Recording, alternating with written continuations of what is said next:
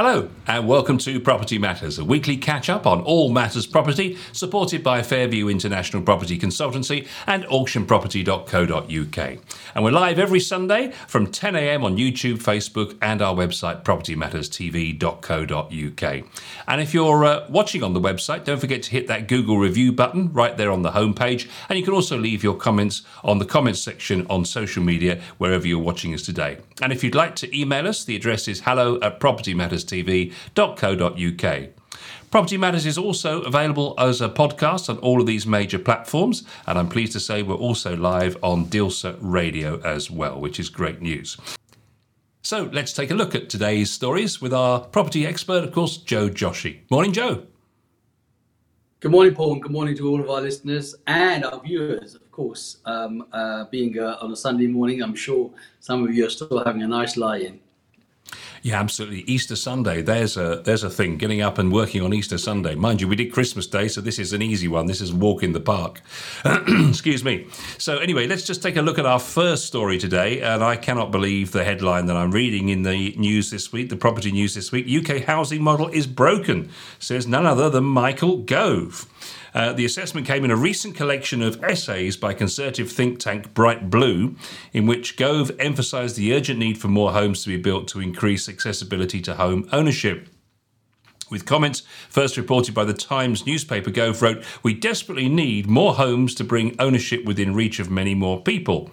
In another essay in the report, Conservative Shaun uh, Bailey said uh, uh, he criticised the lack of uh, progress in house building over the past two decades, stating that over the last 20 years, the supply of good quality housing was completely failing uh, to keep pace with demand, causing ever increasing house prices. And in their 2019 manifesto, of course, Joe, they promised to build 300,000 homes in England every year by the mid 2020s. However, the government has since faced pressure on the issue of housing, and with Prime Minister Rishi Sunak saying that the target is rather advisory than mandatory. And Robert Jenrick, who we've mentioned many times on this show, has warned the government will miss its target by a country mile. So, why do you think they've suddenly come out and admitted this now when they're supposed to be fixing the thing? Well, you know what they say: where the best form of defense is to attack, isn't it? So uh, here we are, just uh, pushing the, the, the the whole thing on something else completely. But um, the government has um, des- definitely failed to meet any targets, and of course, are responsible to a large extent for the uh, the housing crisis that they say, and as Gove says, is broken. Is broken because they've been in government now for some time the targets are just not being met. The demands are always very, very high for property. And moreover, it's not just general property, it's the affordable section that is just not being reached. People are not being able to get onto the housing market ladder, housing property ladder. The first run of it, it's just not been possible, let alone enough um, uh, rentable properties, lettable properties that they can actually, you know, go and have uh, reasonable rents to pay to uh, to be able to have a roof over their own head. Um, and so, thus, uh, as Gove says, it's a, a, model that is broken. Um, it's a model that is broken because they they're not actually, in my opinion, and this is my opinion, of course, um, they are not looking at what is in the cupboard. And I've said this many a times before on our show that they've got plenty of stock that they just don't seem to replenish themselves and keep looking over the garden fence to see what else they can do when actually they need to come in and take stock of what they've actually got. And there's lots and lots and lots and lots of properties throughout the country that the government owns or has control over through the councils or the local authorities or through the housing association, all bodies that are partly government run and have all these properties that are just not maintained, not dealt with, not put back out so people can actually have them to rent or to buy simply because they keep thinking that they've got to build more houses and they've got to do other things when actually I think they will be quite shocked as to what is sitting in their cupboards which they're not spending. They spend money, Paul, on silly things simply to kind of try and, as, as, as somebody said before and will say it again, is to be sort of just winning votes, but they're not going to win votes by doing what they're doing. They're going to, you know, not get the trust in. And this this comment about the UK housing model is broken is broken fundamentally because they've been in charge for some time and they haven't been able to fix it. And every time, I mean, I think was it uh, some weeks ago we we reported that we'd had something like 20 housing ministers in the last God knows how many Yeah, um, right. years. You know, it's just you know they don't know. They just give somebody the, the job the job to come and do, um, which they don't understand. They don't they, they, they don't really want to. They actually the truth is I don't think they really want to um, sort it out because it's a good problem for them, um, and it creates jobs. It creates you know more work. It creates all sorts of things, and I just don't think that they actually want to fix it. But if they do want to fix it, I don't think that it's too difficult to fix.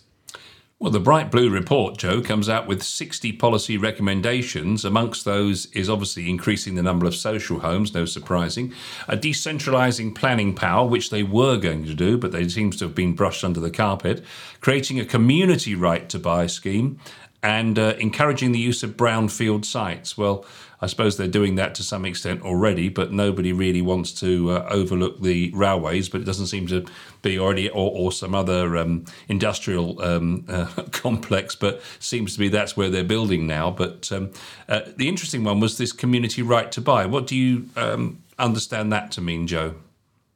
Well, the community right to buy, I mean, in terms of um, built properties and, of course, land and, and um, areas that they could afford to um, take back in, are um, perhaps things like churches, church areas, community halls, military halls, government, uh, um, air force places. These these are things that are community properties sites, which I don't know if you've recently seen, and I'm sure some of our viewers and listeners would have seen that the government is looking to rehouse, you know, immigration um, people, uh, uh, asylum seekers onto an airfield because they think that that again that is as, as, as stupid and as silly a, a circumstances that anybody could come up with when they could actually you know use those areas in much much different ways than trying to put up um, prefab cheap um, things just to rehouse people out of hotels. So I think the community scenario is that they're not utilizing what they have got. Again, I'll go back to my phrase at the beginning. They're not looking in their own cupboard. They've got things in their own cupboards that they can actually utilize more effectively and probably get better planning and grant themselves planning to do the social housing. It's interesting, actually. One of the commentators says that neither the Tories or the Labour Party have tried to reverse the negative effects of right to buy since the 1980s, which is the true source, in their opinion, of the housing crisis when Margaret Thatcher sold all those council houses to, to people who then sold them on um, at great profit and then went on a cruise around the world. And uh, now they're owned by slum landlords in the centre of London, as we saw on Yep. Panorama a few weeks ago, where they turned a three bedroom property into um, a house, an HMO of six people. Um, and uh, the landlord was taking 900 and something pounds a month off each of them. And when they took the, I don't know if you saw it, but when they took the lady back to show her the property, she could not believe there were six people living in her house where there used to be two of them. And, uh, you know, when you look at situations like that, then you can see how broken the situation is. Um, and uh, so he says he said that he reckons it's going to cost about 125 billion pounds over 10 years to solve the problem. And whilst that seems like a lot of money, it's a drop in the ocean compared to what was spent on COVID, for example. Yes, I mean, COVID and the housing uh, crisis are two separate issues. But of course, COVID was something that we um, nobody actually knew was coming around the corner. I mean, if if it if they did, we didn't know about it until it was literally at our doorstep, and then all of a sudden we had to uh, act on it. And not only did the government pay uh, heavily for it, but we all did in many many ways. Um, ways that some people will never ever recover from losing members of family not being able to see family and all that other stuff that went on so covid was different but housing market wise i think that they um, just haven't you know got it right. They they keep looking at how they're going to change that but actually my view is that they can actually do a lot with what they've already got. And actually that will be more vote winning. You can stop i don't know 100 people in a town and ask them, and they'll tell you that you know they know of a property in their street that has been boarded up for some time, whether it's a, a property that has been repossessed by a mortgage company, or whether it's a property that was uh, repossessed or, or for some reason by the, the local council. They then don't use the resources that they've got at their uh, fingertips to go and get that house refurbished and tidied up and cleaned up as quickly as possible and put another family in it. It sits there for months, if not years, before someone someone says it's more than my job's worth to X, Y, Z. But they continue to look at the next one and go, oh, well, we need more housing, we need more people, we need more uh, social housing. When actually, uh, you're absolutely right in, in bringing bringing forward that the Margaret Thatcher days of selling council houses was probably the beginning of these crises. But they still have a lot of houses, Paul, that they and flats and blocks of flats that are there. I mean, I know in my local area, I could walk the streets and tell you a number of properties that have been sitting there uh, with with you know uh, steel grates on them to stop um, vandalism and to people going in there and so forth. And it actually there's a block of four that I can come to my mind straight away. And it's been like that for about two years, maybe three now. And it belongs to the council. And I just don't get why they can't send somebody in there and go, right, let's get this sorted out. And we'll deal with whatever the issues are separate because, you know, the council have the right for um, compulsory purchase order. It's called CPO, compulsory purchase order. So if someone else is in charge of that and they're not making use of it, they can actually go and then say, well, we're going to actually purchase this or take this back and handle it and deal with it and so forth. I don't think that any of them are capable of doing it. It's not just the major government, but equally the local authorities are just as at fault because they don't recycle what they've actually got either. There was a programme last week, I think it was, on BBC Two, Simon Reeves returned to Cornwall, and it highlighted another element of this that uh, I'll just uh, avail you of if you didn't see the programme. Talking about, obviously, the housing in Cornwall. Uh, talking about uh, how many of the homes are actually left empty off season because the people don't live there and uh, it, as, their, as their main sort of source of housing. Um, employed people using food banks, never mind that they're unable to get a job that pays a decent wage. The young couple there having to leave their rental accommodation as the uh, owner wished to sell and had no alternative accommodation available for a family of five. And they're having to live in a single room in one of the local hotels. A lot of the hotels closed because they can't afford to pay for the extortionate energy commercial prices. And the local council, this is the best bit, refusing planning for 29 affordable homes that would only be used by locals because other locals blocked it. Just seems to defy belief, doesn't it? No wonder we're in a mess. It's co- completely bizarre when you think that you know people are screaming out for housing. The local authority own the site and put in an application, and the neighbours of those properties objected to those, and yet those neighbours are the first ones to complain that there are you know homeless people sleeping in, in, in their streets um, and that then deters people to visit those towns. What people don't realize to a large extent, and you've heard me say this a million times, is you know the first impressions are, are the lasting impressions, and anyone that visits an area, um, however it's presented, is decided in their mind whether they want to be there or not be there. And Cornwall, and, and this is a completely off the wall subject now, but Cornwall by due to panorama is a very nice area and yes i understand it's a seasonal tourist situation and people have been buying properties there and putting you know uh, doing airbnb uh, during the holiday seasons and do very well and the rest of the time they're lying empty and um, and because of the letting laws and all the other laws that you know of now are in or are gonna, gonna come in. Nobody wants to put anybody in their properties so they lie empty. Uh, of course, people have to go to hotels, and even those hotels recently, as you would have heard recently in the government, the government has turned around and said that the hoteliers want their hotels hotels back because they took occupation of um, all the hotels or as many as they could, um, spending as much as seven million pounds per day um, on on covering the costs of asylum seekers in those hotels. But the hotel and the tourist industry now trying to get back on its feet wants the hotels back so that they can actually let it out to good people that want to come and have a holiday here and, and a rental market. So the next thing we're going to have is we're going to have these people going into um, uh, blocks of properties, or as recently as clever as they have, we're going to now you know second two airfields and put prefabricated cheap houses with basic information, uh, basic um, uh, quality, so that people can be housed in them. I mean, it's just bizarre. The whole thing is is not thought out at all. And I think Gove is completely off the wall by saying it's broken. It's broken because they've broken it. Um, and they've got people in their own system that don't understand how to fix it.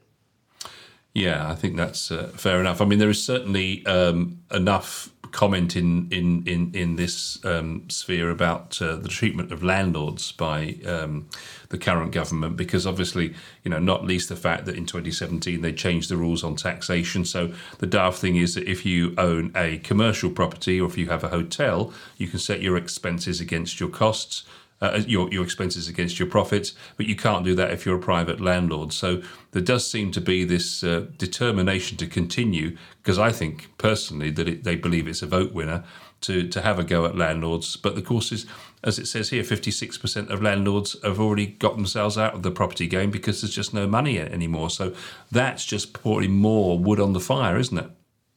Yeah, I mean, what they're doing to private landlords is is disastrous. To be honest with you, if if if if you want to use that title, the UK housing model is broken. They continue to do that with the landlords. It is not going to be broken. It's going to be completely shattered. You know, it will be back on the ground because as these people that do buy to let and want to make you know properties and make an investment come out of it where are the government going to store all these people that are no longer going to be able to have a private a landlord that's going to rent to them? Where are they going to put them? Probably get another couple of airfields and stick a few more cabins on there. Portakabins are us are probably going to be where they're going to be. You know, um, it, it's it's completely. In fact, I I you know I wouldn't mind a one to one with Gove if he's listening by any chance. That you know to tell him that you know what you're not leveling up at all in fact, you need to get a proper spirit level because you're totally off the wall at the moment. Well, they're busy uh, putting funds into the north, obviously, as it's coming near to an election time, one would argue as well. But uh, talking about the north, there is the suggestion here, of course, that actually, you know, if you can't afford a property in London, then don't live in London. There's plenty of two and three bed houses in Doncaster for 90,000, and they are affordable. So, what do you, what's, your, what's your response to that argument, Joe? Well, people have places of work and family connections and all the other things that matter to them. Um, it's not always just about roof over their head. But if it means that they've got to start somewhere, of course they, they need to maybe go out to come back in. It's very difficult, but they, they that's the, the process. On the other hand, one could say that, you know, every time somebody says, well, it's going to be, and I'm not having a pop at the asylum seekers, but if every time that somebody says, I need a place and the government's got to give me that. Maybe the government should invest in those £90,000 properties in the north and say to those people that are applying that that's where we're going to send you. So off you go. There's a house in Doncaster, wherever it is, that is got three bedrooms, a family home, and that's where we can send you. They can actually drive that, and then it's a case of Hobson's choice you know, you can't say you haven't been offered it, but if you have been offered it, then you that's what you've got to do to go. But if you continue to say, I'm here to appease you, they're going to say, anyone is going to say, well, actually, I'd like to live around the corner from mine. It's about the same story about the chap in, in, in town many years ago who, you know, basically wouldn't accept a certain number of rooms in a house because he had, I don't know, a number off the wall, 35 kids or something, and he wanted a, you know, a house that is going to accommodate his family and five wives and 35 children or something. Um, and um, and the government was paying them three, four, five thousand pounds a month in rent because he wanted it there. Now, if they'd actually sort of said to him, look, pack your bags and take your kids to the north of England and we'll find you one over there, then maybe that's what he would do. But because we you know, keel over, because we just appease the people, then everybody wants to live in the right area where they want to be. They want to be close to their family and they want to be in the areas that they were, were using. So you know, they've got to take a stance. They've got if they want to change this model and they want to, you know, be seen to doing the right thing by a lot of lot of people that will vote for them, then they've got to start to take a stance and saying, you know what, we'll help you fix it, but it's got to be moved. You got to move. They keep telling everybody they want to invest in the north, but nobody wants to go to the north. There's nothing wrong with the north, but it's away from their daily bread. It's away from their work. It's away from their family. It's away from their connection away from their doctors, the, things that they got used to. And, you know, you try and tell somebody that you've got to move, and they might move of their own accord. But if it's a needs must, and the authorities have got to do what they've got to do, and they have been told to provide, then they've got to tell them that you can go there. So it's a bit like a job, isn't it? You know, people say, "Oh, I've got to go to the job centre," and I'll claim to the job centre because I've got to go there every week. But really, they could probably do that same job elsewhere. But why would they want to stay there? Kids' schools are there, their families there. There's lots of other reasons why they, they don't want to want to shift that. It's interesting, isn't it? Because if you look at the first time buyers, who are the other people that are particularly affected by this situation, this broken uh, housing system, if you think about it, typically they're likely to go into a uh, flat but of course they're blighted by archaic leasehold laws. Um, we've now got a situation, of course, where you know if you're looking at buying a flat, because the fact that uh, builders decided to get greedy with the leaseholds and start to then um, build up the ramping costs every month. Um, and then, of course, you add in the Grenfell factor as well, whereby every building had to have its uh, safety certificate for fire safety. Um, and then lenders wouldn't lend on them because they didn't want to do their job and assess the risk and then lend the money. Um, so you've got flats not as popular as they were for all of those various reasons. And what's interesting is Michael Gove was the one that said he was going to reform leasehold, but it's all gone quiet.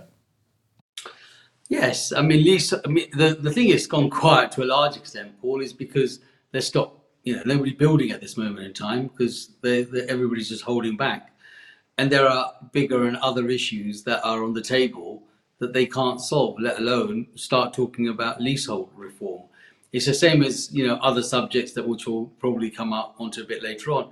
All of these things are all very all very well to discuss, but if you can't get your house in order first with the basics, you can't keep telling somebody else it's your fault, it's your fault, it's your fault. And the lease situation, I agree to a large extent that it does need a reform. It is um, quite archaic. Um, but that's only going to happen for new builds. It's not happening for existing people. Um, and because you know, currently it's so expensive to build and, and funding has become uh, amazingly expensive. Lots and lots of developments are on, on, on ice. They're just held because they're not in a position to get on with it. They don't know the exit route, for example. It's very, very well to say we need to build more houses, but people can't afford to buy the ones that they build because borrowing has become expensive. Equally, the challenges of trying to get a mortgage with the with the cost of living and all the other stuff that comes in, has become a, a very difficult ch- a challenge now for people to get a mortgage. So it, it's it's a snowball effect as to where it's actually going to happen, and uh, I just think that at the moment they're, they're not quite sure where it is, and I'm sure before we know it, we'll get another housing minister coming because you know it's just a job that's been pushed around. Absolutely, and of course, if you uh, do want to go and become a freeholder, if you're if you're a leaseholder, of course, nowadays you're going to have to set up a company whose membership will be all the other owners in the block of flats, however many that is. You're going to likely need a management company to look after all the statutory obligations, the onerous fire and safety regulations that now exist. You've got to maintain the lifts, the roof, the common areas, the common entry systems, security, common area cleaning, common area lighting, just to name a few. Um, and it's never really been more difficult, has it? So even if you want to go and become freehold to avoid the uh, unnecessary costs of leasehold and fully own the building, you've got a huge amount of work on your shoulders to do that these days. And that's all fair and well, but half of the things are never done by the management company. You are just on a statutory charging cost, and that's why these things cause a problem because you know, sometimes you ask yourself, what did they actually do for the last year to my block of flats? Um, and I'm getting these exorbitant service charges and costs and insurances and fire safeties and all those sort of things. But you know, did they actually physically do anything? And nine times out of ten, they don't because it's an annual thing. They might do it once in a year, and the rest of the time they're sitting back. But you know, the payments are a monthly thing. So some some places in town, uh, I say in town in London, are probably you know uh, anything between three and ten thousand pounds a year just in service charges, let alone whatever the mortgage is going to be on top, and then the rates and and so forth. Well, it remains to be seen, Joe, what's done about the broken housing model in the UK. Um, it's extraordinary that he's actually come out and said it when he's uh, his party's been responsible for it for at least the last 12 years and arguably started the problem in the first place. But not that we try to get too political on here. That's not our intention. And um, um, I suppose there's one thing, there's one truism, isn't there, Joe? Actually, when you think about it, the more the state gets involved in anything, the more it seems to get messed up. And you could talk about that with the railways back in the day, uh, nationalisation of all of our major things like steel and coal back in the day. So let's just try and, for the purposes of balance, just say that whenever the state gets involved, it always seems to get messed up. Um, anyway, we wanted to talk about something. Um, that's quite important for buy to let landlords because um, that we talked about this uh, net zero targets um, um, for 2025 and 2028. Well, it seems like, and this is again due to the fact there's been absolutely nothing being said about it recently, and I suspect probably they've got bigger fish to fry. But what they're saying now is that landlords must hit those targets or they'll face a ban on letting properties. But at the same time, they've extended the deadline for both whether it be a new let or an existing let, to 2028. So that's bought a little bit of breathing time. But landlords failing to comply with these new rules when they finally are released will cost, uh, well, they'll be fined £30,000. So during the tail end of 2021, the government consulted on the tightening of the rules, which would require landlords to ensure all their properties got to an EPC rating of C rather than the current rating of E. Under the original proposals, the change would be enforced from 2025 for new tenancies and from 2028 for existing ones, but with no major update since the consultation ended two years ago. Uh, the newspapers reported this week that the 2025 date will be dropped and replaced with a new deadline of 2028, giving landlords an extra three years to raise their ratings where needed. Once implemented, up to 2 million landlords could reportedly be facing having to increase their EPC rating. That's a lot of people having to go and buy a lot of DIY equipment. Well, yes, I, I'm, I'd welcome the um, the extra three years that they're talking about because there's just absolutely no way that um, this is going to happen by 2025, even if they was to set it up now. Um, there are several things that are going to cause us a problem here. First is actually finding the workers that are going to help you put these um, situations um, together, i.e., the DIY um, chaps who are already flooded with work. I mean, you try and get a hold of uh, an electrician or a, or a plumber or any of those people in the in the current state of affairs it's impossible for them to actually turn around and say, well, I've got to upgrade the electric, I've got to upgrade the windows, I've got to upgrade this, I've got to upgrade all of these things to bring it to EPC C standard um, in that time for all those people is going to be extremely challenging. Of course, the second part of that is the cost. Um, and the cost part of it, um, so they, they, they're easy to throw out £30,000 worth of fine if somebody doesn't do it. Um, and if so the, the loser in this to a large extent is the landlord. Because first of all you've got to get the property vacant in order to do the works to bring it up to scratch. And secondly he's going to lose money uh, whether it's two three or four month period depending on his work and workload of no income coming in for that property. So he's going to have to pay for that from their own pocket.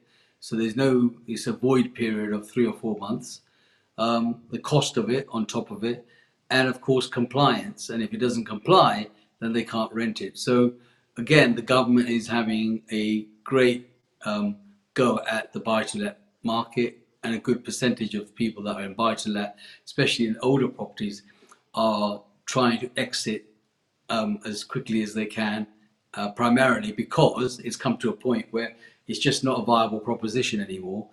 What the government has failed to understand in this situation is that the more people come out of the buy to let, the, the private sector, um, the more people that are going to be on their doorstep looking for a home, which they can't provide because, funny enough, they haven't built enough homes. So, um, you know, they, they're shooting themselves in the foot in pretty much every possible way at this moment in time. Um, and I can't see how that is. But the only part of this particular point I'm going to say is that I'm glad to see that they're considering a three year extension because that might give some leeway. Yeah, I mean, let's not lose the, the, the, bigger picture here. Obviously, it's good for the planet for all the buildings in this country to be up to up to scratch, and um, it's also going to mean lower bills for the people living in them, of course, and also for, for anyone who's just doing their house up in general uh, and getting the EPC rating up. But what's interesting is the points that's been made that the Energy Efficiency Task Force has just been assembled, so they've got the people to do the job now. Um, but they're also suggesting that they might actually look at the EPC methodology itself because it may not be fit and accurate enough for purpose as it stands at the moment with just this A to E or whatever it is um, um, rating system. They maybe need to get things a little bit more sophisticated with all of these new technologies coming in to make homes greener. Yeah, I think um, you know the more technology we bring into it, the more um, we probably dig a hole for ourselves. It's bad enough trying to get from A to C, Paul, let alone B to C D and F, and then trying to get some clever clog to say that it's going to now be, you know, you don't don't even make C because they've got AI, artificial intelligence now coming in to say that you're not even standing in the wrong place or the right. It's you know, you, it's going to go bonkers. Um, just get the basics. If we can't get the basics, we can't even get to the technology part of it um, and the basics are simple. We need to get to C. Yes, it's great for the environment, but if you're going to have enough properties to rent out and people are going to be sitting on the street, I don't think that's going to be particularly good for the environment either. Um, and um, you know, I'm sure you'll find that uh, people will start investing in caravans and putting up pulling up in lay-bys and saying, okay, well, I'll just sit here. Um, and I don't think that would be particularly good for the environment. So you know, I don't think that they're actually seeing the clearer picture that it could cause. And, you know, making the mess is easy, tidying it up is even harder. Um, and at the moment, they will do a great job of making a mess, but I'm not sure that they'll tidy it up in time. So I think they really need to think about, you know, what they want to do in the long term. But immediately, from a buy to let landlord's point of view, and for clients that are buy to let landlords, um, they want to exit for a number of reasons. Taxation is huge. Um, policies and, and laws and all these things that are coming in are just not making it viable for them to continue. I get the fact with rogue landlords. I get the fact that you know they've got to clamp down on people that are putting six or seven families or six or seven people into a three-bedroom house. And all. I get that. That is fair. But just general stuff is just complete and utter waste of time and energy that is and probably talk, moving people out of that industry out of those investments which we could desperately do with in order to make and provide the appropriate housing for the people that are desperately needed in the housing. Yeah, they make the point that most of the stock, or a lot of the stock that needs to be looked at, is pre 1960s, and a lot of the uh, terrace building at that time had literally one brick wall between the different terrace buildings. So actually putting in a cavity wall insulation is literally going to be quite problematic to say the least. Um, and to do all of this work in five years, many people think is just too fast a move. But um, it will be interesting to see how well this uh, this goes on and whether in fact we do actually have to have it by 2028 or whether it'll move another three years. Uh, I just thought we'd finish on as it's been a, a, fairly heavy show today, Joe, with the stories, but I just thought we might finish with something a little bit more fun. Um, this was spotted in the week. Um, this is a, a, a four bed property in uh, Wales and it's attracted some un- unwanted attention because uh, house hunters were left surprised at how close the bathroom was to the master bedroom, dubbed the weirdest feature ever, as it's inside the same room, just a few steps from the bed. So you'll be pleased to know that I do have a photograph of it, and here is the uh, said bathroom. This is on with Davis and Sons estate agents who are managing the sale of the property. They say they've removed the images from the listing because of trolls leaving prospective purchasers with an unexpected surprise when they view the property in person. The open plan ensuite includes a toilet fitted at the foot of the bed, and because there is no partition screen, those using the toilet are in full view of anyone else in the bathroom.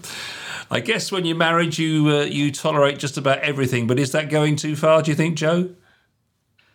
No, I don't think so. I think it's very intimate um, in, in, in in the grand scheme, um, and uh, you know it's good when when married couples can share all of uh, their their lives together, and I think uh, the builder has demonstrated this very well in well, obviously the way the modern world is now working. I mean, if we're sharing everything else, you know, why not share the rest of it?